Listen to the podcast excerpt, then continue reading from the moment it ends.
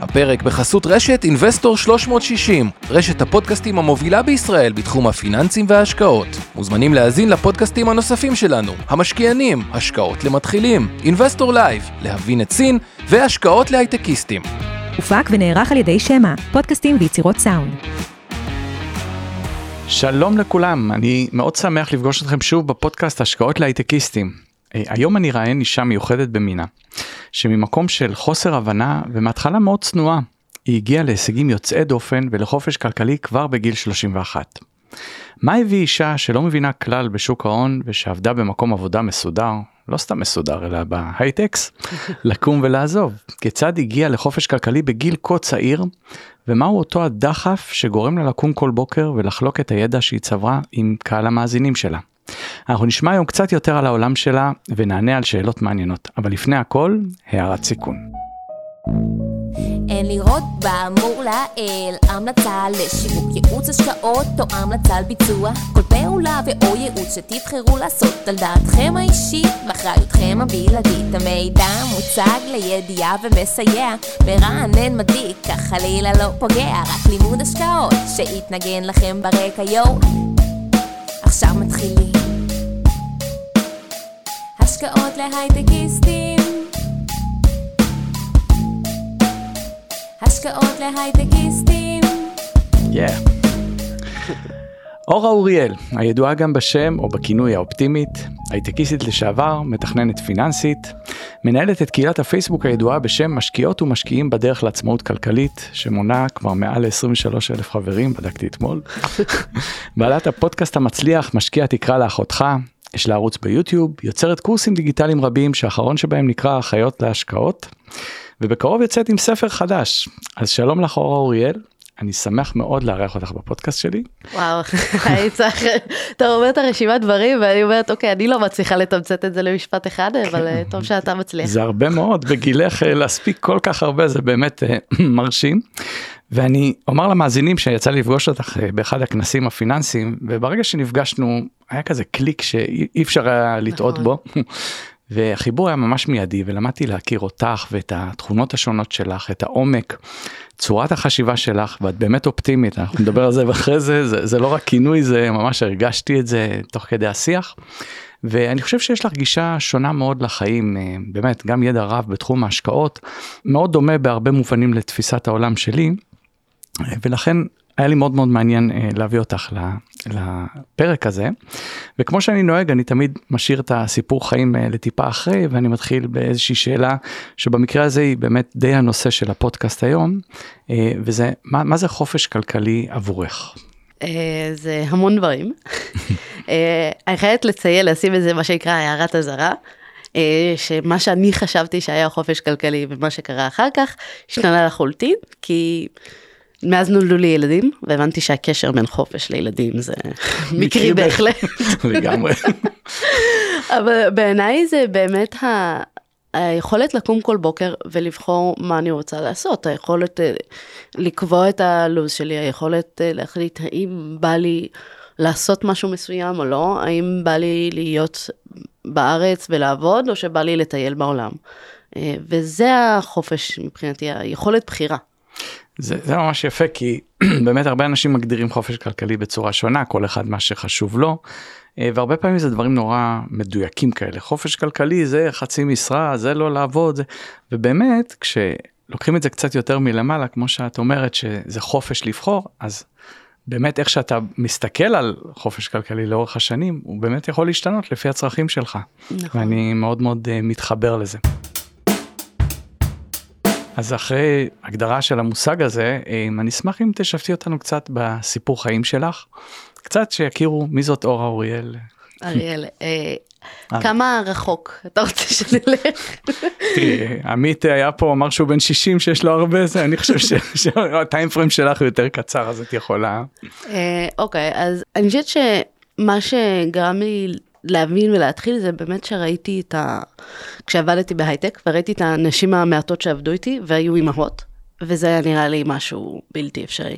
באמת, כל ההורים שמצליחים שניכם לעבוד במשרה מלאה, כל הכבוד לכם, אין לי שמץ של מושג איך אתם עושים את זה. אה, בעיניי זה נראה טירוף מוחלט. אה, אני באמת חשבתי שאני לא רוצה ילדים, רק כי אמרתי, אני לא רוצה את החיים האלה. עד שהבנתי שוואלה, יש, יש אלטרנטיבה. כלומר, אני עובדת בהייטק, אני מרוויחה אה, סבבה. נכון, אני מוציאה את כל המשכורת שלי, אבל זה כי לא למדתי לעשות עם כסף שום דבר אחר חוץ מלבזבז אותו. כן. וזה מה שאנחנו לומדים. לגמרי. אז החלטתי ללכת ופשוט ללמוד אה, כל מה שאני יכולה אה, על כסף, על השקעות, על איך לגרום לכסף לעבוד בשבילי. כלומר, כשקלטתי את הקונספט הזה.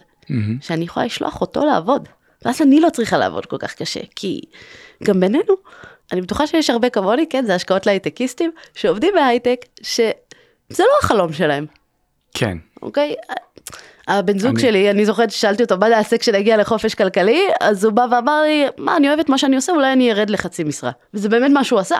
כן. אבל אה, היום, אה, אני זוכרת ממש את ה... ללכת לעבודה, ואנשים היו סבבה, הבוס שלי היה סבבה, כולם היו אחלה, הכל היה נחמד, נעים, אבל זה שיאמן זה לא אותי. הרגיש אה, כמו מה שאת רוצה לעשות. אה. נכון, זה לא היה מספק, זה היה מאוד חסר משמעות בשבילי. תמיד אומר שהייטק, הייטקיסט, זה תמיד מקצוע עבודה זמני. עם כל מי שאתה מדבר, הוא עושה את זה, אבל מתישהו יעשה משהו אחר. זאת אומרת, בואי, יש לך את האנשים שמאוד אוהבים את זה, אני אומרת, אני כן. חיה עם אחד כזה, הוא חולה על זה, הוא יושב, הוא מתכנת משחקי מחשב בזמנו הפנוי.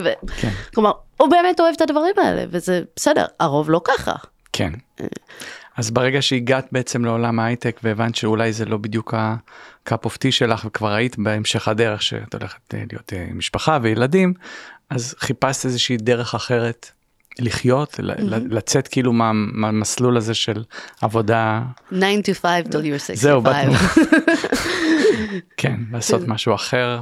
כן, כי פשוט הבנתי שגם להביא ילדים כדי שאני אוכל כל היום, אה, יוכל לעבוד, כדי שאני אוכל לשלם על מישהו אחר שיטפל בהם ויהיה איתם. כן, אה, זה היה נראה לי מאוד לא הגיוני. ולהיות בכל המרוץ הזה רק כדי שבגיל 60 ומשהו, אולי סוף סוף אני אוכל לנוח ולעשות מה שאני רוצה. אז מה עשית? מה, מה הפעולות שלקחת על עצמך לעשות? אמרת, אוקיי, זה לא מתאים לי, אני לא, לא אהיה במסלול הזה. מה, מה, איך התחלת בעצם ללמוד? כי לא, לא באתי עם ידע מהבית, אני מניח, נכון. או דברים כאלה. אז הדבר הראשון שאני עשיתי היה באמת אה, להתייחס לפן של ההוצאות. לא היה לי שמץ של מושג איך להגדיל הכנסות. כן, ואמרתי, אוקיי, אנחנו זוג הייטקיסטים, שלא נשאר לו שום דבר בסוף, אה, בסוף החודש, ואין שום היגיון בזה.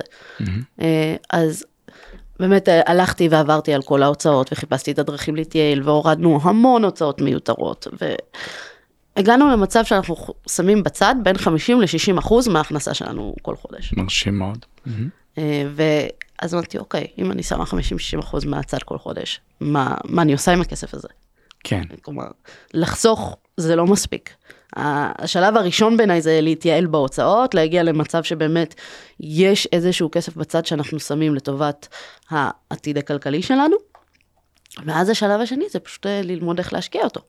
אז השקעת בלימודים ובחינוך פיננסי נקרא לזה. כן, כל, בצורה- ה- כל מה שלא לימדו אותנו בבית ספר, אה, אז השקעתי, אני זוכרת את הכעס, היה לי המון כעס בתקופה הזאת.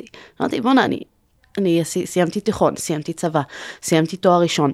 למה לעזאזל אני לא יודעת מילים כמו פריים, או מה, אה, איך, לה- אה, מהעובדה שאפשר להתמקח בבנק על עמלות וריביות. כן. הייתי בשוק.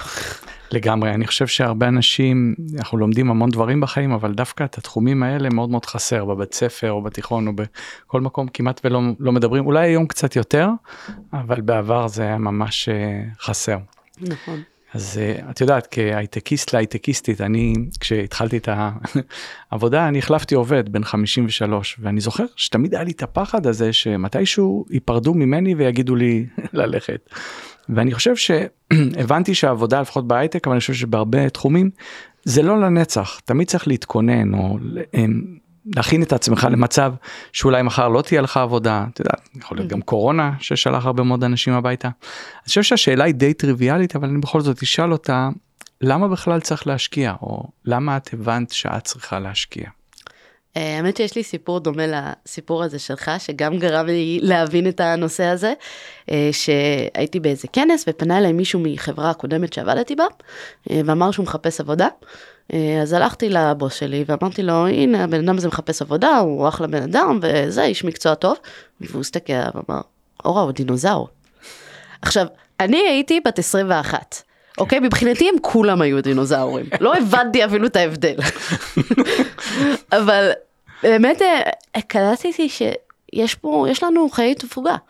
אה, אני אוהבת, אוהבת להגיד לאנשים, תסתכלו סביב, כמה אנשים בני 50 יש במשרד שלכם? כמה אנשים מעל גיל 60 יש אצלכם במשרד? זה מעט מאוד. אה, ושוב, גיל הפרישה הוא 67, זה לא שזה לא אמורים להיות אנשים, אבל בהייטק המצב אפילו יותר קיצוני. אוקיי. אוקיי? בהרבה מקרים יהיה קשה למצוא נשים מעל גיל 40 ב- בחברות הייטק. לגמרי היום אני חושב שהגיל הוא כל הזמן יורד אני חושב שכשאני התחלתי אני יחסית אלייך קצת אולי מהדור ההוא. אמ, בכיף אפשר היה להישאר עד גיל 55 60 היום אני לא חושב שהרבה אנשים אה, יוכלו לשרוד עד גיל כזה. זה, זה צריך להיות האנשים המיוחדים שבאמת אוהבים את התחום ודואגים להתעדכן כל הזמן, כי מישהו צעיר בא, לומד את הטכנולוגיה הכי חדשה, הכי אחרונה, כן. מתמחה בא ולקח אה, בערך רבע מהמשכורת של מישהו שמתעסק בזה שנים ויש לו ניסיון, אבל לא מכיר את הדברים הכי חדשים. אני חושב שבגלל שאני הייטקיסט היה מאוד חשוב לי להתחבר לעולם הזה של החבר'ה ש- שלי או שלנו אה, ובאמת אה, להדריך אותם בגלל הסיפור הזה. וכשנפגשנו אחד הדברים שגרם לי מאוד להתחבר אלייך זה כשיש לך קודם כל רצון עז באמת לשתף וללמד אבל המטרה המוצהרת הייתה אה, לקדם ולעזור לנשים לעזור לנשים להיכנס שזה אה, אני מודה, זאת אומרת יש לי רק שני ידידות שהן אה, בתחום הזה של השקעות הן תותחיות על, הן יותר טובות כמעט מכל החברים שלי, אבל באמת זה מעט יחסית לעולם הזה ונורא אהבתי שבאתי עם, ה- עם ההצהרה הזאת והייתי שמח שקצת אה, תסבירי למה, למה חשוב לך אה, דווקא שנשים ייכנסו יותר לשוק הזה, לעולם הזה. אז אה, יש לי הרבה סיבות לדבר הזה. אני חושבת שאולי בגלל שעשור הייתי בהייטק והייתי האישה היחידה בחדר, ואז עברתי לעולם של ההשקעות, וגם שם זה קרה. כלומר, הייתי הולכת להרצאות, להשקעות, הייתי מסתכלת, במקרה הטוב הייתי רואה עוד מישהי סביבי. אמרתי, זה לא צריך להיות ככה. ואז שדיברנו על הסיבות להתחיל להשקיע, אז נכון, העבודה לא תהיה שמה, אבל גם הפנסיה לא תהיה שם. כלומר, אני, אני אוהבת לשאול בקורסים שאני מעבירה או בהרצאות, מי פה מאמין שמספיק אה, כסף מהפנסיה יספיק? ווואלה, מסתבר שאף אחד לא מרים יד. הם יודעים שהכסף לא יספיק להם. ואחת הסיבות שאני מתמקדת בנשים, זה שכמה שהבעיה הזאת היא גרועה, עבור כן. נשים היא יותר גרועה. יותר אתגר? כלומר מה, מה? דור, היא, היא, גבר ואישה שיוצאים כן. לפ, אה, לפנסיה באותו היום, וצברו בדיוק את אותו הסכום, אוקיי? והם יוצאים באותו הגיל. כן. אוקיי, כל הפרמטרים זהים, הפרמטר היחיד השונה זה שגבר ואישה, הפנסיה של האישה תהיה נמוכה יותר. היא תרוויח פחות. יהיה. לה פחות כל חודש, אם שניהם צברו נגיד 2 מיליון בפנסיה, הפנסיה החודשית שלה תהיה נמוכה יותר. כי אה, תוחלת החיים היא יותר נכון. ארוכה ואז אה, קרנות הפנסיה באות ואומרות. היי, נשים חיות יותר, גברים, גברים חיים בממוצע ש- 80 נקודה משהו שנים, נשים חיות 84 נקודה משהו שנים, וואו. אז אומרים, אותו כסף, אותו סכום, אותו 2 מיליון שצברתם כל החיים, לאישה צריך להספיק ממוצע לארבע שנים יותר, אז היא תקבל כל חודש פחות כדי שזה יספיק. עכשיו, הפנסיה הממוצעת לא תספיק גם לגבר, אז תוריד את זה, תשים את זה פחות. עזוב את הקטע של נשים סטטיסטית גם מרוויחות פחות, ונשים גם אה, זה. כן זה הרבה יותר מאתגר ואני חושב שגם בין בני זוג אני לא יודע אם זה תמיד ככה אבל יש איזה קטע שהאישה יותר דואגת לילדים והגבר יותר דואג לפיננסים ולכל ה... לא יודע, פעם בכלל לא היה היחידי שעובד גם אבל ואז אני שואל את עצמי מה קורה חס וחלילה אם נפרדים או משהו קורה זה יכול לקרות. אני מבינה את זה, אני... זה מצחיק אותי שמצד אחד, כלומר, חוויתי את זה, אה, שאני גדלתי בבית שבו Mm. אבא שלי הביא את הכסף, הוא ניהל את הכל, ואז ההורים שלי התגרשו, הוא לקח את כל הכסף, את כל החשבונות, והשאיר את. אמא שלי לבד להתמודד. ואז האינסטינקט שלי היה שכשהבנתי ונחתה לי את ההבנה הזאת שצריך להתחיל להשקיע ולנהל את הכסף, האוטומט שלי היה לפנות לבן הזוג שלי ולהגיד, אוקיי, צריך לעשות את זה, לך תעשה. כן. והדבר הכי טוב שהוא עשה עד עכשיו זה להגיד לי לא, אני לא רוצה. אבל, כלומר, זה מדהים אותי שאחרי כל מה שאני חוויתי, ובילדות שלי הבנתי שזה לא נכון ולא טוב לא לנהל את הכספים ולהסתמך על מישהו שיום אחד יכול לקום וללכת, עדיין זה היה האוטומט שלי ללכת ולעשות את אותו דבר. וואו, את, את נוגעת במשהו, אני מדבר על זה בספר שלי, ש... וזה אנחנו גם אולי קצת דומים, שיש, אה, שני סוגים של זרזים נקרא לזה או, או, או, אין לי את המילה עכשיו אינסנטיב ללכת ובעצם אה, להגיע לחופש כלכלי. הראשון הוא חיובי אני נכון. רוצה לטייל בעולם, אני רוצה שיהיה לי, אני רוצה, לא יודע, כל מיני כאלה חיוביים כאלה. והשני הוא על, ה, על השלילי. אני לא רוצה לחוות מחסור, אני לא רוצה להיות uh, בחוסר שליטה או כל מיני דברים כאלה. ואני אומר שתמיד זה יכול להיות גם שילוב, אבל אצלי תמיד היה גם חלק כזה של מהקטע הפחות חיובי של לא להיות במצב שאני צריך להיות תלוי במישהו ולא יכול לדאוג בעצמי. אז רציתי לשאול אם אצלך, אולי לאור הסיפור הזה באמת בא איזה קטע שאת אומרת, אני רוצה להיות אחראית על החיים שלי וזה, וזה בא ממקום גם שהוא, שהוא לא מאוד uh, רק אני רוצה לא יודע פרארי ו... סתם. לא פרארי לא רציתי אף פעם תמיד כן. רציתי אוטו אדום שיהיה ג'ינג'י מוביל. סגור. אבל uh, באמת uh, המניע שלי גם היה מניע שלילי כביכול כלומר אומרים שבני אדם מונעים מרדיפה אחרי עונג או uh, מהימנעות מכאב. כן. ואצלי זה היה כל יום לקום לעבודה שלא כל כך אהבתי, אז אמרתי, אני יכולה לקום ולהחליף, ללכת לעבודה אחרת, ואז זה ייתן לי עוד קצת מוטיבציה וזה, אבל כן. פשוט, הנקודה, התמונת ניצחון שלי, הדבר שהייתי מדמיינת כל בוקר, זה לתת חיבוק, להגיד תודה רבה לבוס ולעזוב. זה, זה, זה כאילו מה שהייתי אומרת לעצמי, המוטיבציה שלי. כן. שאני יכולה לקום וללכת. ו... זה, זה, זה מה, דווקא זה מה שהייתי יכול להתחבר אליו. ושוב הוא היה אחלה בן אדם שלא תבינו, אני, כלומר זה גם היה חיבוק ותודה על הכל וזה, אבל... כן, אבל שאת יכולה בעצם לקום ולעשות את זה, נכון. בלי שיש איזשהו, אמרתי, הימנעות מכאב או איזשהו משהו שבעצם מציב אותך במקום אה, פחות נוח, נראה לי שלגמרי הגעת לשם. תשמע, אחת הבעיות של ההייטק זה שהוא כלוב של זהב. לגמרי. נותנים לך את התנאים, נותנים זה, כלומר גם כשהגעתי לש, למקום הזה שטכנית יכולתי לעזוב, פחדתי. לא קשה. עשיתי את זה. היה קשה. הייתי צריכה לחכות שיפטרו אותי, אבל אני לא הייתי מסוגלת בעצמי לקום ולהגיד אני עוזבת. כי כל פעם אמרתי רגע אבל מה אם ככה ומה אם ככה ומה אם זה. כן, ו... הכנסות ואת מזוהה כבר כמישהי שיש לך כאילו כבר איזה משהו שמזהים אותך. אה... כאילו אצלי תמיד איפה שלא עבדתי השם משפחה שלי היה מקצוע כאילו מה שאני עושה. אמ, אוקיי אז אנחנו הבנת שאת צריכה לצאת ולמדת אז אם היית אם אנשים רוצים להבין בעצם אוקיי איך מגיעים לחופש כלכלי יש לך איזשהו guidelines כזה בנקודות אני בטוח שהדבר הראשון שעשית זה להגדיר מטרות. נכון. אמרת רגע אני לא רוצה להישאר במקום הזה שאני לא יכולה לעזוב אז להגדיר איזושהי מטרה הייתי שמח לאיזה כמה נקודות כאלה. אוקיי. יש לי ממש הרצאה שאני קוראת לה תוכנית שבע השלבים לעצמאות כלכלית. אה וואו אוקיי. איך יצאתי לפנסיה בגיל 31. אה, אז השלב הראשון באמת כמו שאמרת זה להגדיר את המטרה מה אני רוצה. Mm. אה, כלומר לבוא ולחלום ולהגיד אוקיי זכיתם עכשיו בלוטו אתם מקבלים את התלוש משכורת שלכם כל חודש זה מה שאתם רוצים. אה, אתם רוצים יותר, אולי החלום שלכם זה לקנות את הבית שתמיד רציתם, אולי זה בכלל לטייל שנה בעולם ואז לחזור לעבודה שלכם כי אתם אוהבים אותה. כלומר, כל אחד יש לו את הרצונות האחרים, אבל תמצאו מטרה שמלהיבה אתכם, שכשאתם מדמיינים את זה קורה, כן. זה נותן לכם המון מוטיבציה. כי, כי צריך מוטיבציה קשה. לשאר השלבים, כן, לשאר השלבים פחות כיפים. כן. בואו אני אומר לכם, בואו שבו תפנטזו. עכשיו השלב הבא זה באמת להסתכל במספרים בעיניים. בואו תיכנסו לחשבון הבנק, תראו מה הולך, תבדקו את כל ההוצאות, את כל ההכנסות, תראו שיש פה איזון, תבינו מהו הפער בין ההוצאות לבין ההכנסות שלכם, מה השווי הנקי, כמה נכסים יש לכם בסך הכל. זה אגב, גיליתי שהרבה מאוד יודעים מה ההכנסות שלהם, כן. לא הרבה יודעים את ההוצאות לדעת. כשכירים זה נורא קל לדעת כן. מה ההכנסה, כעצמאים הרוב לא יודעים. גם לא יודעים, כן.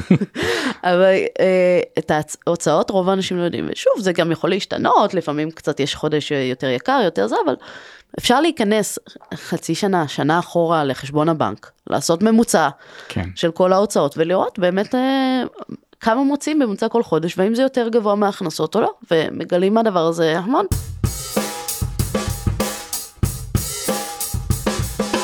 זהו, ואז כשעושים את זה בעצם, נכון, הגדרנו יעד והתחלנו לעבוד על הכנסות והוצאות, פתאום קורה הקסם הזה שיש לנו כסף חופשי ואנחנו צריכים נכון. ללמוד מה לעשות איתו. או קסם שקורה דרך כלל זה שרוב האנשים פתאום מסתכלים על הכרטיס אשראי על החשבון וכזה מה אז מה זה יוצא מה אני לא מאמינה שאני אדם משלמת על החדר כושר או כן. מה רגע אבל אני, אני עכשיו בהוט למה בזק עדיין מחייבים אותי.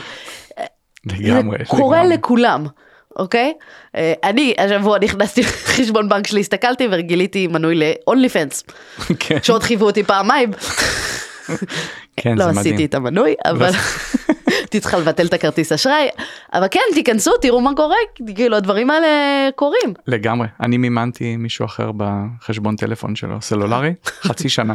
פשוט בדקתי אחרי חצי שנה, ופתאום ראיתי שהייתה איזה בעיה, וזה ממש, קודם כל זה, אלה הוצאות אולי לא מוצדקות, אבל גם הוצאות שבדיוק כל מיני מנויים ודברים שאתה בכלל לא שם לב אליהם, ושוכח ש, נכון. שיש, אז תמיד טוב אה, לבדוק אה, ולהסתכל. גם דיברת על איזשהו מודל, אני מדבר על מודל 20 אחוז, כשאני אני מדבר על זה שאם רוצים להגיע לאיזשהו יעד, אה, פסיבי, לשים 20 אחוז כל חודש ובאיזושהי נקודה אתה באמת נהנה מה, מהיעד הזה.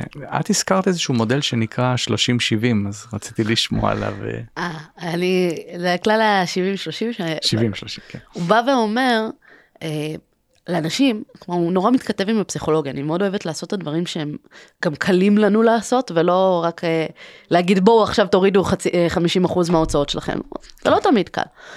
אבל לרוב האנשים יהיה קשה להוריד את הכסף היום, אבל הנה אני אבוא ואגיד להם, רגע, אבל אם תקבלו העלאה, אוקיי? או אם פתאום תקבלו איזשהו בונוס או איזשהו החזר מס, תוכלו לשים מתוך הכסף הזה בצד? אומרים, כן, בטוח, אם יהיה לי עוד כסף, יהיה לי יותר קל לשים בצד.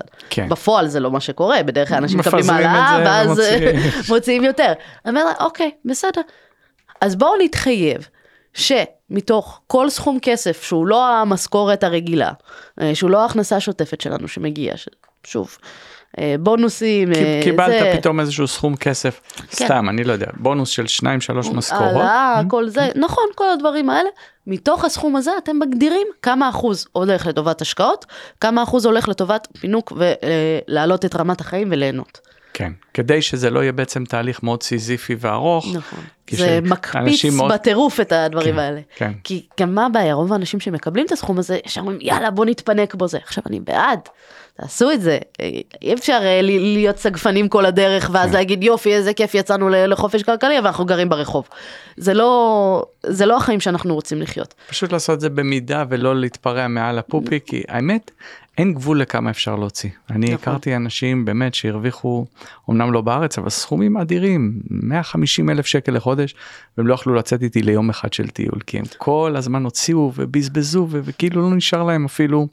אז זה באמת, צריך לעשות פרספקטיבה ו- ולקחת בפרופורציות כל אה, הכנסה בעצם שאתה אה, מקבל, אני ממש... נכון, ולעשות איזשהו אוטומט, או להתחייב לעצמכם, או אם מקבלים העלאה, רואים אוקיי כמה זה תוספת בנטו, זה הוראת קבע, אוטומט לחיסכון, להשקעה, למשהו שלא נראה את זה. כן. אפילו לקחת הלוואה על הסכום הזה אם אתה את זה אהבתי מאוד. אם, אם אתה אומר אני רוצה לחיות את החיים שלי אבל אתה שם איזושהי הוראת קבע אז במקביל נכון. אתה צומח כלכלית. אה, ב- ל- אי אפשר נורא- לעצור את זה. נורא קל. להחליט פעם אחת, אוקיי, עכשיו אני אלך לחדר כושר, עכשיו אני אוכל בריא, עכשיו אני אשים כסף בצד אה, לטובת השקעות. אז אם אני לוקחת את הפעם אחת הזאת שהשקעתי, אה, שהחלטתי שאני רוצה לעשות את זה, ואני אומרת, אוקיי, הוראת קבע, ועכשיו זה יורד כל חודש, ואני לא צריכה להחליט את זה שוב. כן. אין, למה קשה להתמיד בכושר? למה זה קשה להתמיד בתזונה נכונה? כי כל יום צריך להחליט את זה מחדש. כן ופה בעצם את אומרת זה שגר החלטתי ושכח. פעם אחת אה, וזהו, ו- ושכחתי מזה, ואז גם אנחנו לא כל כך ניגע בכסף ברגע ששמנו אותו בהשקעה כזאת או אחרת, או אפילו באיזשהו חשבון בנק נפרד שמיועד להשקעות. מעניין מאוד. אז אני אני מתחבר לזה מאוד וברגע שהגדרנו את כל הדברים האלה ועשינו אז באה השאלה בעצם אה, אוקיי איפה איפה להשקיע? בסדר עשיתי הוראת קבע או לא הוראת קבע אולי זכיתי באיזשהו זכיתי. קיבלתי באיזשהו סכום גדול אה, קורה לי הרבה שבאים אנשים ואומרים תשמע קיבלנו סכום של כך וכך אה, שקלים לא מעט לפעמים זה מאות אלפים. איך היית מחלקת את זה מבחינת ההשקעות? זה, את יותר אה, חובבת אה, שוק ההון? אני אומר שבכלל השקעות זה כמו לונה פארק, כל אחד בוחר את המתקן שהוא הכי אוהב. אז, אה, וזה בסדר גם כמה, לא, לא חייב אחד, אבל את יותר מוטה לשוק ההון, יותר לנדל"ן, יותר לדברים אחרים. אם אני מסתכלת על סך כל ההחזקות שלי, יש לי יותר בנדל"ן, אבל אני התחלתי בשוק ההון, ואני מאמינה שזה הרבה יותר נכון להתחיל בשוק ההון. אוקיי, אה, מכמה סיבות. א', אה, מחיר הטעות. כלומר, אם טעיתי בנדל"ן, אני גם סביר להניח נמצאת בחובות, בהלוואות, בזה, אה, וגם זה הרבה מאוד כסף.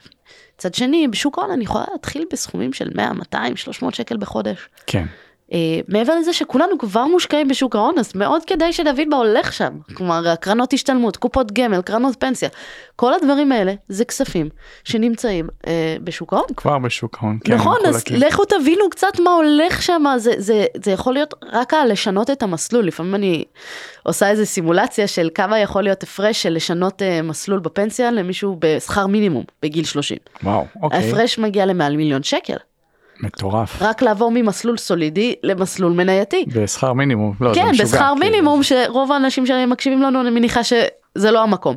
נכון. אז הדברים האלה הם מאוד מאוד חשובים, ולכן תתחילו איפה שכבר הכסף נמצא, איפה שקל להיכנס. אה, גם שוק ההון מאפשר הרבה מאוד פיזור, בטח בסכומים קטנים. כן, אז- אבל יש משמעות ממה שאת אומרת, זה דווקא נקודה חשובה, כי שוק ההון זה משהו מאוד גדול, אבל יש חשיבות בעצם באיזה דרך אני בוחר בתוך שוק ההון. אה, לא ניכנס עכשיו בדיוק להמלצות, אבל זה יכול להיות מנייתי, יכול להיות אגרות חוב, יכול להיות משהו משולב. זאת אומרת, כן חשוב לתכנן את מה שאת עושה ברור, במסגרת חשוב, אה, שוק ההון. ללמוד, להבין, לדעת מה עושים, אתם לא חייבים להגיע לרמה שאתם בוחרים את המניות, אפשר תמיד גם לשלם למישהו אחר כן. שינהל לכם את הכספים, הכל בסדר. אה, אני בין- פשוט אומרת, תעשו את האוטומציה, שזה גם עוד סיבה שאני אוהבת שוק ההון, נורא קל לעשות לו אוטומציה. פשוט להגדיר הוראת קבע, שגר ושכח, עשינו את זה. ואז מה שאני אוהבת, ברגע שמצטברים סכומים גדולים בשוק ההון, אז אני אוהבת לקחת את זה לטובת נדל"ן. כיתה ב', נדל"ן כן. זה כיתה ב', כאילו סוג כן, של... כי כבר יש לנו את הכסף, כבר יש לנו את ההרגל של לשים בצד כל חודש. נדל"ן הוא אחלה של כלי, באמת, אפשר לגדול, לצמוח איתו המון, אבל יכול פתאום לי ללכת, אה, טוב, אתה לא מכיר את זה, אתה מתעסק יותר בדירות חדשות, אבל ילך הגג, ואז פתאום זה איזה 5,000-6,000 דולר תיקונים. אני, אני אגיד לך ככה, אני נדל"ן היה באמת המיין ביזנס שלי המון המון שנים ואני חייב תודה ענקית לתחום הזה, אבל אני יכול להגיד שהתחלתי עם נדל"ן בש, בשלב קצת מוקדם ולא תמיד היה לי קל. בגלל שהיה לי סכומים כאלה כל חיי בעצם כן בבית אחד או שניים אז אתה מאוד נלחץ כל דבר הוא מאוד מאוד מזיז אותך והיום כשבאים אליי לקוחות אני די עושה את הבדיקה הזאת אם אני מרגיש שזה באמת קצת כל הכסף שלהם נגיד זה באמת לא מתאים. עדיף להתחיל בשוק ההון כי שם יש לך את היכולת משחק והפיזור ש, שזה גם תכונה שמאוד הייתי רוצה שאנשים יאמצו בהשקעות וכשגדלים אז כן נדל"ן בהחלט יכול להיות חלק מה, מכל הפלטפורמה הזאת. אז, כי אני לא אוהבת שהם גם לא, אין ביניהם, ביניהם קורלציה. אני זוכרת שכלומר הגעתי לאיזשהו סכום בהשקעות שלי בשוק ההון, שכבר היה גבוה אחרי באמת איזה כמה שנים ששמנו 50% מההכנסות בצד, וזה אמרתי, טוב די, יש פה יותר מדי בשוק ההון, אני מרגישה שאני רוצה כבר לפזר, בואו נתחיל להשקיע בנדל"ן. אה, ושוב, אפשר להוריד את ההשקעה החודשית לשוק ההון ולשים את זה לטובת השקעה חודשית בנדל"ן, או החזר הלוואה או מינוף. אפשר אה, כל מיני, אמנם בסביבת ריביות של היום זה קצת פחות משתלם, אבל אפשר לקחת מכשירים כמו קרן השתלמות, קופת גמל להשקעה ולמנף אותם, לקחת הלוואה מאוד זולה כנגדם, וככה להשקיע במקביל בשוק ההון ונדל"ן. אה, אפשר לנצל תקופות ששוק ההון למעלה ושוק הנדל"ן למטה, וזה גם קורה לפעמים, או פעמים שזה הפוך. ואז למכור משוק ההון ברווח ולקנות בנדל"ן כשהוא זול, או למכור מדהים. נדל"ן ולקנות בשוק ההון כשהוא זול. כלומר, כן פעולות איזון כאלה כדי נכון. אז בעצם היום את כבר במצב שיש לך פורטפוליו שהוא הוא מפוזר בין האפיקים האלה את כבר לא רק שוק ההון או רק זה פשוט הל- הלכת בדרך שהיא די מומלצת להתחיל משוק ההון כי שם יותר אה, רגוע כאילו מה זה רגוע לא. להפך, להפך, זה אגב אחת הסיבות, בגלל ששוק ההון לא רגוע, כן. זה אחת הסיבות שאני חושבת שכדאי להתחיל שם, כי האופי שלנו כמשקיעים, אתה יודע, בהייטק יש את המשפט שאומר, שבדרך כלל התקלה הטכנית היא נמצאת בין הכיסא לבין המקלדת. זה אותו דבר לגבי השקעות. מתחבר לזה מאוד וואו אוקיי זה ממש משפט חזק. כן אני חושב שזה קטע של ללמוד את עצמנו. נכון. ואיך אנחנו יודעים ההון להתמודד. מאוד עוזר בזה, כי מאוד, כלומר בנדל"ן אנחנו לא כל יום עוקבים אחרי, או מביאים שמאי לראות את מחיר הדירה. אוקיי? הייתי צריך פשוט את המשפט הזה כשהייתי הייטקיסט זה הצחיק אותי עכשיו לשמוע אותו. כן. אה, אז בנדל"ן אתה לא כל יום עוקב אחרי זה, האם אתה זה, אז אולי פה ושם איזה חודש לא קיבלת שכירות, או היה לך קצת יותר תיקונים, אבל אתה לא בוחן כל פעם האם ההשקעה עלתה או ירדה, בשוק ההון זה נורא, המספרים מול העיניים שלך. כן. אתה נכנס לתיק השקעות ואתה רואה אדום בוהק, זה מלחיץ, זה מפחיד. זה. כן. ממש רואים את זה וזה מאוד עוזר לנו להבין את סיבולת הסיכון, כמה אנחנו יכולים לקחת, כי זה נורא קל להגיד בואו תיקחו מנייתי לטווח ארוך, אה, זה, תשקיעו, אוהבים להגיד רק ה-S&P 500 100%, ואז פתאום שוק ההון יורד, ואנשים נכנסים לסטרס ולפאניקה, או במקרה שלי אומרים יש, יש סיילים, אפשר לעשות שופינג. כן, אז, אז הנה זה בדיוק הנקודה, יש פה באמת דרך שמתחילה במטרות ויעדים שזה באמת הדבר הכיפי ואז מתחילים האתגרים, גם לחסוך את הכסף, גם להבין אה, איך לפזר, גם להתמודד עם ההשקעות, להתמודד עם רווחים, הפסדים, בדיוק כמו שאת אמרת, איך להסתכל על זה בצורה יותר אה, חכמה או יותר מתאימה לך. ועשית את כל הדברים האלה והגעת לאיזושהי נקודה ועכשיו אני לוקח אותך קצת למקום אחר. אוקיי. אמ, טסתם למקסיקו באיזשהו שלב אני. מעריך כן, אני מעריך שזה היה איזושהי נקודת ציון שאמרת וואו פה אני יכולה לעשות שנייה איזה ברייק ו- וללכת ל- למקום אחר ולחוות חיים אחרים אז כאילו זה לא היה ככה, זה היה האמת הקורונה. אוקיי אז זהו תספרי קצת איך הגעת ו... זה היה, זה היה נורא מצחיק, כי אה, התחילו הסגרים, ואמרתי לעצמי, מולה, אני עבדתי כל כך הרבה, שיהיה לי את החופש, ושאני אוכל אה, זה, ללכת ולעשות כל יום מה שאני רוצה, ואומרים לי, אל תצאי מהבית. כן. אוקיי, זה, זה, זה, זה, זה שיגע אותי, כלומר, אני בדיוק, זה היה איזה חודש אחרי, אני הכנסתי בפברואר 2020 את הילד שלי לגן, ובמרץ אה, פרצה הקורונה, אז כלומר, בדיוק הכנסתי אותו לגן, בדיוק אמרתי, לחופשי." אוקיי, הנה עכשיו באמת יש לי חופש, אני יכולה באמת לעשות מה שאני רוצה, פחות עד ארבע, אבל... לא זה, ואז אמרתי, מה זה אי אפשר לצאת מהבית? מה זה, אני, אני כל החיים שלי הולכת לטובת חופש, כלומר, אל כן. תגבילו אותי. ואז אמרתי, רגע, עובדים מהבית, גם ככה לי, לילד אין גן, אה, אין מסגרת, אז אני לא מפסידה פה שום דבר.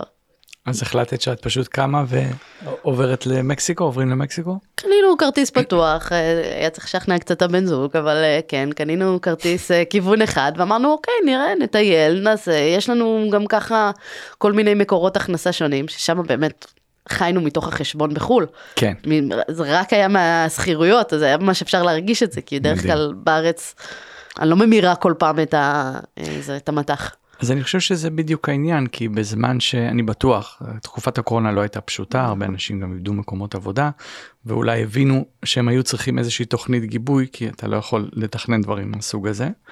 אז אני חושב שיש פה איזשהו לוקסוס שהגעתם אולי לאיזושהי נקודה שאפשרה לכם להגיד וואלה אנחנו נוסעים יש לנו הכנסות נוספות אנחנו נסתדר. נכון.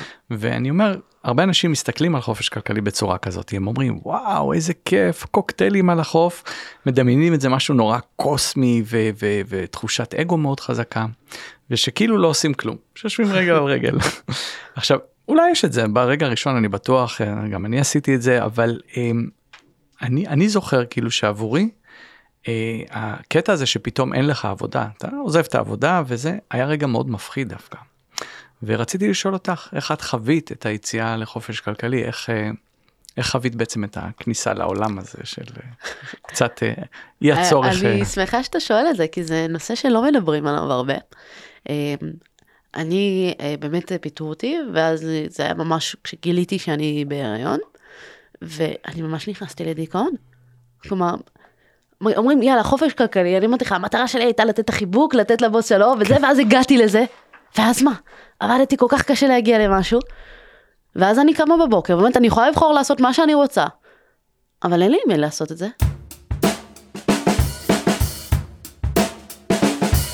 כולם הולכים לעבודה עכשיו. כולם אה, זה, אין אין לאף אחד זמן אלייך. כן, הבן זוג שלי מלכתחילה אמר שהוא רוצה להמשיך לעבוד, אבל באמת, אה, כלומר, אה, אין לי מה לעשות, ואני פתאום, גם לא היה לי חשק לעשות יותר מדי כי הייתי בהיריון וזה, אז אני אומרת, "וואלה, מה, מה עשיתי? אה, כן עזבת בעצם מקום תמיד אני אומר כאילו עבודה וזה זה אולי לא תמיד כיף והכל אבל זה כמו גן ילדים אתה פוגש אה, חברים משחק נכון. איתם נמצא איתם ופתאום הריק הזה. השקט הזה הוא יכול הוא יכול להיות מאוד מלחיץ אתה פתאום שואל מה, מה אני עושה בחיים האלה מה אז את חווית באמת אה, איזשהו זה לא משבר אבל איזשהו תובנה של התחלת לשאול את עצמך מה אה, לעזאזל אני עושה פה כן, כי אתה יודע, יש גבול לכמה אני יכולה לשבת בבית לראות עקרות בית נואשות. ויש גבול, זה באמת מה שקרה. ויש גבול לכמה אני יכולה ללכת, לעשות הליכה, לעשות ספורט, כלומר, באמת עשיתי את הדברים, אבל הבנתי שהדבר שלא תכננתי אליו זה באמת מה אני עושה ביום אחר. אמרתי, אה, אני יכולה לעשות מה שאני רוצה, אבל לא כן. עצרתי רגע לחשוב מה אני באמת רוצה. כן ומשם אולי פיתחת את כל הדברים שהיום את עושה שזה נכון. בעצם הרבה מאוד פעילות זה, זה עבודה לא קטנה אז אני מעריך שחלק מזה בא מתוך הצורך אה, להמציא את עצמך ולהבין מה המשמעות שלך בחיים זה, נכון הגדרה מאוד. נכונה כאילו ל... כן. הרי אחד הדברים שנורא הפריעו לי בעבודה של הייטק, ש- שלא היה לי הרבה סיפוק ולא הרגשתי משמעות במה שעשיתי. כן ולכן לקחתי את זה לתחום של ההשקעות, כי למדתי אותו, הבנתי אותו, אני יודעת אה, להעביר את התכנים אה, אה, בצורה מאוד טובה ככה שאנשים יבינו. כן. ואמרתי, הנה, המשמעות, היכולת שלי לתת את זה לאנשים, היכולת שלי להציל לי כלכלית אנשים, כי אנשים חיים באיזשהו לוקסוס שאוקיי, לא נעשה כלום, נעבוד כל החיים ויהיה פנסיה והכל יהיה בסדר, אבל זה לא, זה לא המצב. זה לא קורה בסוף זה לא, ה- זה לא קורה, ואם לא- לא נתאפס כבר עכשיו, זה לא יקרה. אז כלומר, אני רוצה להעיר את האנשים ולהגיד להם, לא רק שאתם לא חייבים לחכות עד לפנסיה, אלא אתם יכולים לתכנן, וכלומר, להגיע לבחירות האלה לפני כן, אתם יכולים לרדת לחצי משרה ולהיות יותר עם הילדים, את- אתם כן. יכולים לעשות מה שאתם רוצים. אני אגב נוגע בנקודה הקודמת שזה כאילו נורא מלחיץ להבין מה לעשות כי זה נכון. מפחיד הרבה אנשים אבל אני חושב שזאת מתנה אני כאילו מאחל לכל אחד שיצטרך להיפגש עם עצמו ולהבין בפעם הראשונה אולי מה, מה הוא רוצה לעשות בחיים האלה כי כשאתה עובד על אוטומט אתה אף פעם לא שואל את השאלות האלה זה אף פעם לא קורה. נכון. אני זוכרת שפשוט פנו אליי ושאלו אותי אם אני רוצה לעשות הרצאה. ואמרתי, יאללה, ואז עמדתי על במה, ופתאום היה לי כל כך כיף. כן הרגשת את ונורא הסיפוק. זה, כי, כי גם בתפקיד שלי בהייטק הייתי צריכה להעביר מצגות וזה, ותמיד הייתי סופר לחוצה, וזה, אבל כי לא התחברתי לחומר, לא התחברתי, לא היה לי תשוקה למה שדיברתי עליו. והיום אני מעבירה הרצאות ואני אני אוהבת את זה, והבנתי, אוקיי, זה מה שאני. רוצה לעשות. מדהים. אני בטוח שהרבה שואלים אותך אז אם את אה, כבר הגעת לחופש כלכלי אז למה בכלל את עובדת למה את צריכה לעלות על במות אגב וזה מה מה מה האינסנטיב להמשיך ולעבוד כשבעצם את כבר בחופש כלכלי. אה, לעמוד על במות זה נראה לי נרקיסיזם אולי קצת, אבל... יכול להיות. אה, א', תמיד אפשר לשאוף ליותר. כלומר, הגעתי גם לרמת חיים שאפשרה לי אה, בזמנו לעשות, ואני תמיד רוצה לשאוף ליותר, אבל זה מעבר לזה. כלומר, שוב, אני לא, אני לא בת 70, אני לא רוצה לשבת לשחק בינגו כל היום, או לשבת בקאנטרי ולרחל, זה לא, זה לא כזה מרגש אותי. נכון. אני צריכה את המשמעות, אני צריכה את, ההתקדמות, אני צריכה לשבת ולעשות את הדברים. אתה יודע, יש כל מיני אה, כאלה שעושים אקזיטים, ו- וישר אחרי שהם סוגרים את האקזיט הראשון, הולכים פותחים. ובונים חברה חדשה. כן. למה? הם טכנית מסודרים, והנכדים שלהם כבר מסודרים. כן. כי אני, אני, חושב, עשייה, עשייה נותנת לנו משמעות. אני חושב שבדיוק שברגע שאתה מפסיק לעבוד בעבודה קבועה הדבר הבא שאתה מחפש זה משמעות ובעצם הכל זה תהליך גם אם דיברנו פה על איך להגיע לחופש כלכלי זה לא ככה. אה, עכשיו אני לא בחופש כלכלי מחר אני בחופש כלכלי זה, זה תהליך שלם אה, וגם כשאת את עוזבת בעצם מקום עבודה זה תהליך של התפתחות התאמה למצב חדש כמו עבודה חדשה או החלפת מקצוע. אני יש באמת אולי נקודה שאפשר לקרוא לה יציאה לחופש כלכלי אבל אני לא חושב שיש נקודה אחת כאילו כולם אומרים אני רוצה לעבור מנקודה A ל-B ב-A אני עובד קשה ב-B אני בחופש. אני אומר לא זה לא A אבל עד גם שוב B אל תשכחו שאתם בחופש לבד. זה גם זה אבל זה לא A עד B זה בעצם A עד Z יש מלא נקודות נכון. בדרך. B אולי נקרא אצלך חופש כלכלי היום אבל יש גם את C ויש את D כל נקודה היא קצת יותר טובה אבל זה לא שסיימת כן אה, להגיד למה אתה בחופש כלכלי ועובד זה כמו להגיד למישהי כמו שאמרתי מה זה אבל זה גם כמו להגיד למישהי יש לך ילד למה את מביאה עוד אחד או אני לא יודע. או... שאלה טובה, זו שאלה טובה. זו שאלה ממש טובה אבל או הגעת לתואר ראשון או אפילו לדוקטורט למה אתה ממשיך ללמוד אה, זה לא אומר שאנחנו צריכים להפסיק לחיות. כן, לא- זה שסיימנו בית ספר לא אומר שצריך כן, להפסיק ללמוד. נכון, נכון. אהבתי כאילו לא בני 70 אנחנו רוצים אה, אה, יש סיפור מאוד יפה אני לא יודע אם את מכירה בחור בשם אדמונד הילרי. הוא בעצם היה הראשון שהצליח לטפס על פסגת הר האברסט וכשהוא ירד כל העיתונאים שאלו אותו איך הרגיש להיות שם למעלה אתה הראשון שהגיע ל... הוא אמר הגעתי לפסגה ופתאום ראיתי עוד פסגה רחוק והתחלתי כבר לתכנן את המסלול שלי אה, לכבוש את הפסגה הבאה. אז אה, אני חושב שכולנו חיים בתהליך הזה, ומה שאם הייתי רוצה בפודקאסט הזה, שהמאזינים יבינו, זה שהכל זה תהליך. ושלבים וצריך לדעת איך לעבור בהם אחד אחד לפעמים עם הכוונה מקצועית או לקחת קורסים או, או לשבת עם אנשים שעשו את זה ולהבין איך הם, הם עשו. אה, ואני חושב שאני אה, מאחל גם לך, לי, לכל המאזינים אה, להמשיך ולהתפתח כל יום, לכבוש כל יום פסגות חדשות ולהמשיך בתהליך הפנימי הזה, כל עוד הוא עושה לכם כמובן טוב, וזה גם במובן הפיננסי, כי עובדה שברגע שיש אה, כסף ואנחנו יכולים לדאוג לעצמנו, אז אנחנו יכולים, כמו שהתחלת בתשובה הראשונה שנתת, לבחור מה אנחנו רוצים לעשות אה, ואיך להתקדם. נכון, כמו לטוס לארצות הברית לאיזה חודש ולילות. זהו, שזה, זה, זה אני חושב שזה כבר חצי בזכותך, בגלל זה אמרתי אופטימית, כי אני רציתי לטוס, אבל נורא נורא, היו דברים שהפריעו לי ודיברנו על זה, ואמרתי, צח, מה, זה, זה הזדמנות שלך, אתה יכול. וממש אה, רוצה להגיד לך תודה, יש לך חלק נראה לי בנסיעה הקרובה. הכיפאק אז באמת אורה אה, היה פשוט תענוג גדול אה, לארח אותך אני רוצה להודות לך גם בשם המאזינים על כל התכנים שאת אה, מספקת. ואני חושב שזה לא רק התכנים זה גם השליחות שאת מביאה עם עצמך פה גם הנושא הזה של קידום. ה... לא יודע אם זה שוויון אבל כאילו לחזק את העולם של, ה... של הנשים שיהיו יותר מעורבות אני חושב שזה דבר מאוד מאוד חשוב. ובכלל כל הפעילות המבורכת שלך היא כבר נושאת פירות אני מקווה שהיא תמשיך הלאה ואני מאחל לך בהצלחה בעשייה המדהימה שלך. תודה, תודה רבה, ואתה מדהים גם, אוהבת גם את העשייה שלך, והמון תודה שהערכת אותי כאן. אחלה, תודה רבה ואני רוצה להודות לכל מי שהאזין לנו אם אהבתם את הפרק הזה אני מזכיר לכם ללחוץ על פולו באפליקציית הפודקאסטים שלכם כדי להישאר מעודכנים. אתם מוזמנים להצטרף לעוד אנשים שעוברים את התהליך הזה ביחד בקבוצת הפייסבוק שלנו שנקראת לצאת מכלוב הזהב. תודה רבה לדור קומט ואורי טולדנו משם ההפקות אני צחי איציק תודה על ההאזנה ולהשתמע בפרקים הבאים. מעוניינים ללמוד יותר על עולם ההשקעות? האזינו לפודקאסטים נוספים שלנו. המשקיענים, אבנר סטפאק ועומר רבינוביץ' בתוכנית אקטואלית עם כל מה שחם בעולם ההשקעות. אינבסטור 360 לייב, אורן ברסקי ועומר רבינוביץ' מארחים את בכירי שוק ההון ומבינים את הטרנדים החשובים לשנים הקרובות. להבין את סין עם יובל ויינרב, עם כל מה שרציתם לדעת על הענקית מהמזרח. השקעות להייטקיסטים עם צח איציק, שיבנה איתכם תוכנית כלכלית להגשמת החלומות שלכם. והפודקאסט ההשקעות למתחילים, לכל מי שעושה את צעדיו הראשונים בעולם ההשקעות.